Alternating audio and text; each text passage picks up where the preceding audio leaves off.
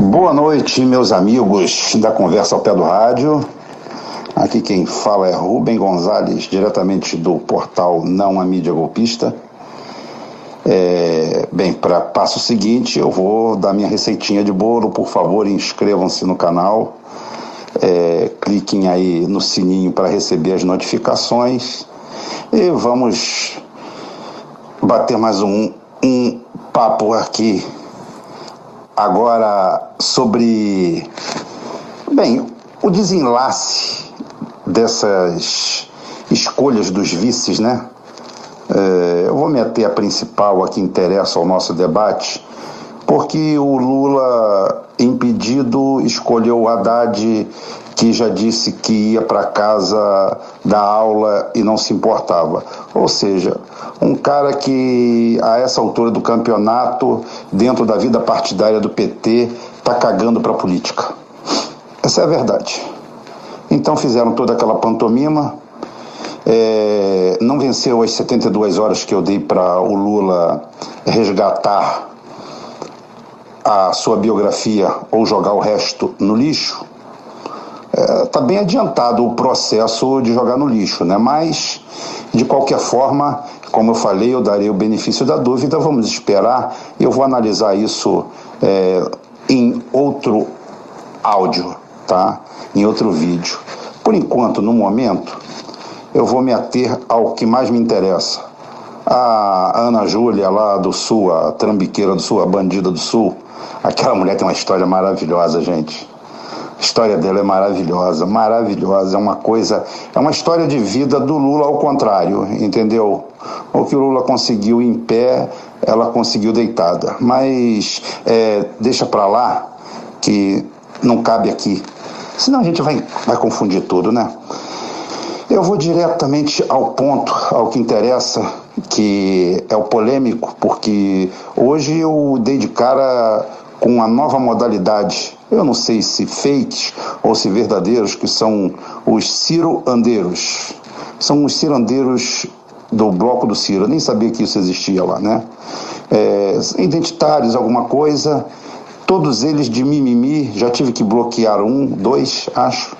E mais alguns outros já estão no alce de mira. É, por estarem atacando o fato do PDT ter lançado a Cátia Abreu como vice na chapa do Ciro Gomes. A análise em cima da Cátia Abreu é, tem que ser dividida em partes.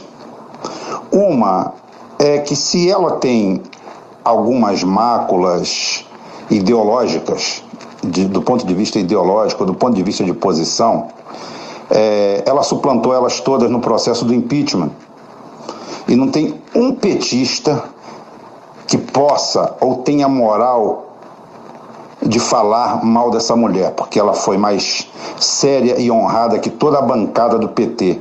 Inclusive Fernanda Haddad, que disse que chamar o golpe de golpe é uma coisa muito pesada. Para identitário tudo é pesado, né? O identitário está preocupado com as causas dele. Foi até essa crítica né, que saiu dos, dos ciroandeiros, os cirandeiros que diziam que apoiavam o Ciro, estavam revoltados. Dois eu virei para ele e falei assim: bicho, vai procurar outro candidato, cara. Esquece. Porque o cirandeiro, antes de tudo, ele é um fracassado. A única coisa que ele sabe fazer, o identitário cirandeiro, é provocar a discórdia, o ódio. Teve um que chegou no, no, no meu Facebook, foi lá e colocou o link de uma pseudo-denúncia de um dos delatores da Lava Jato, como se a Lava Jato tivesse credibilidade, os denunciantes da Lava Jato, tudo isso aí tivesse alguma credibilidade. Eu simplesmente falei para o cara, falei assim, olha só, é, printa isso aí e amanhã cedo, quando abrir o Ministério Público, vai lá, procura aqui, que não é o local certo para você fazer esse tipo de denúncia. Mas o mais importante que eu deixo avisado para os outros é o seguinte: olha só, eu não, vou, eu não tenho tempo, nem vou perder tempo em brigar com fogo amigo. A escolha do Ciro e do Lupe é excelente. É uma escolha puro sangue, chapa inteira, porque nós já descobrimos que é nós, é nós contra todo mundo. Tá? O PT fez esse trabalho aí maravilhoso que para para a campanha do, do Alckmin, né? Mas isso aí nós vamos abordar num áudio só à parte. Vamos deixar isso aí, vamos deixar isso aí, isso aí em fervura leve, tá? Se é a maniçoba, maniçoba diz que leva sete, nunca comi maniçoba não, mas diz que leva sete, nove, dez dias, quinze dias fazendo, tá? Então a, a história do Lula, da traição do PT, essa sacanagem toda, é a nossa maniçoba. Nós vamos comer ela mais para frente. Agora vamos falar dessa escolha, que para mim, excelente. A conduta, a conduta da Kátia é ilibada. Ela é uma pessoa correta, honesta, não pesa sobre ela nenhum processo, nada, não responde a nenhum mal feito. Teve uma atitude coesa, valente, em todo o processo do impeachment, muito mais do que todos os, os legisladores, todos os dirigentes do PT, mais do que a própria Dilma.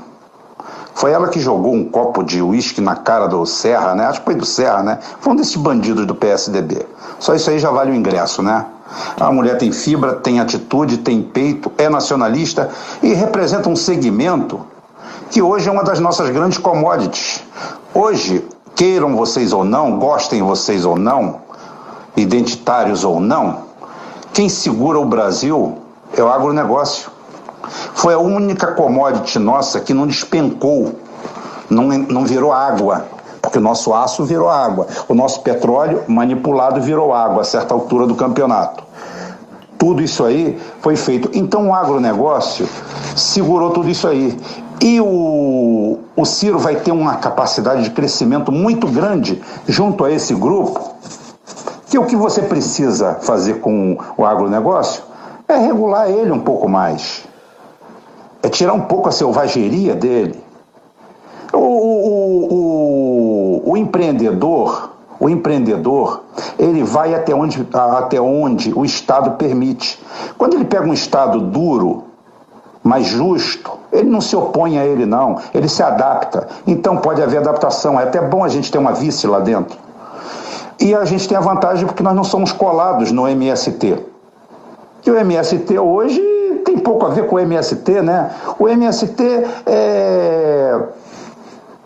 Hoje os dirigentes do MST, do MST são CEOs, eles vivem em condomínios de luxo. Eu pensava, eu era, eu era ingênuo, tô, juro por Deus, eu pensava que os dirigentes do MST viviam dentro de acampamentos, que é o justo, né? O cara é do movimento sem terra, ele também é um sem terra, como era o, o, o seringueiro lá, né? o, o padrinho da, da Marina, que morreu lá Chico Mendes, morreu lá no meio da floresta porque não tinha um banheiro dentro de casa para cagar.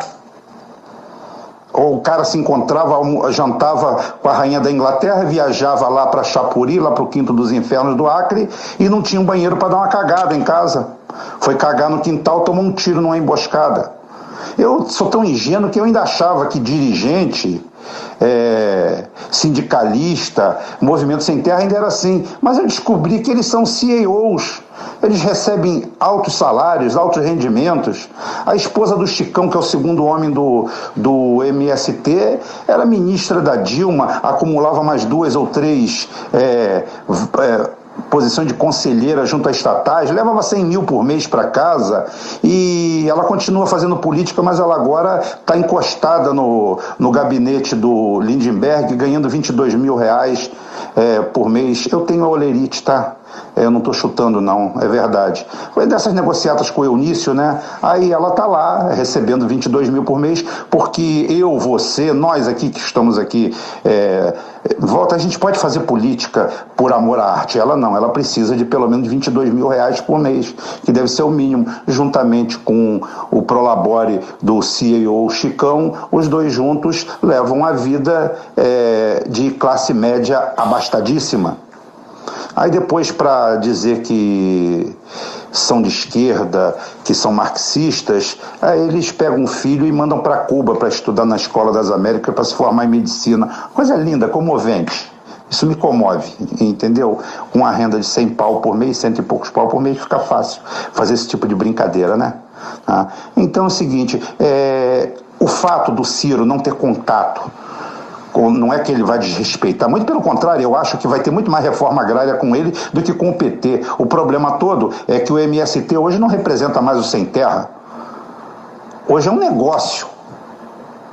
É um negócio gerido por uma equipe, por uns donos, uns caras que estão lá há 200 anos. É o famoso não trepa, não fode, nem sai de cima, porque tá bom para todo mundo. Ah, então, a Cátia Abreu hoje abre mais essa vertente para a gente. Eu quero deixar aqui um dado importante. Eu queria abordar isso em outro áudio, mas eu vou falar aqui agora. Talvez eu seja até repetitivo depois.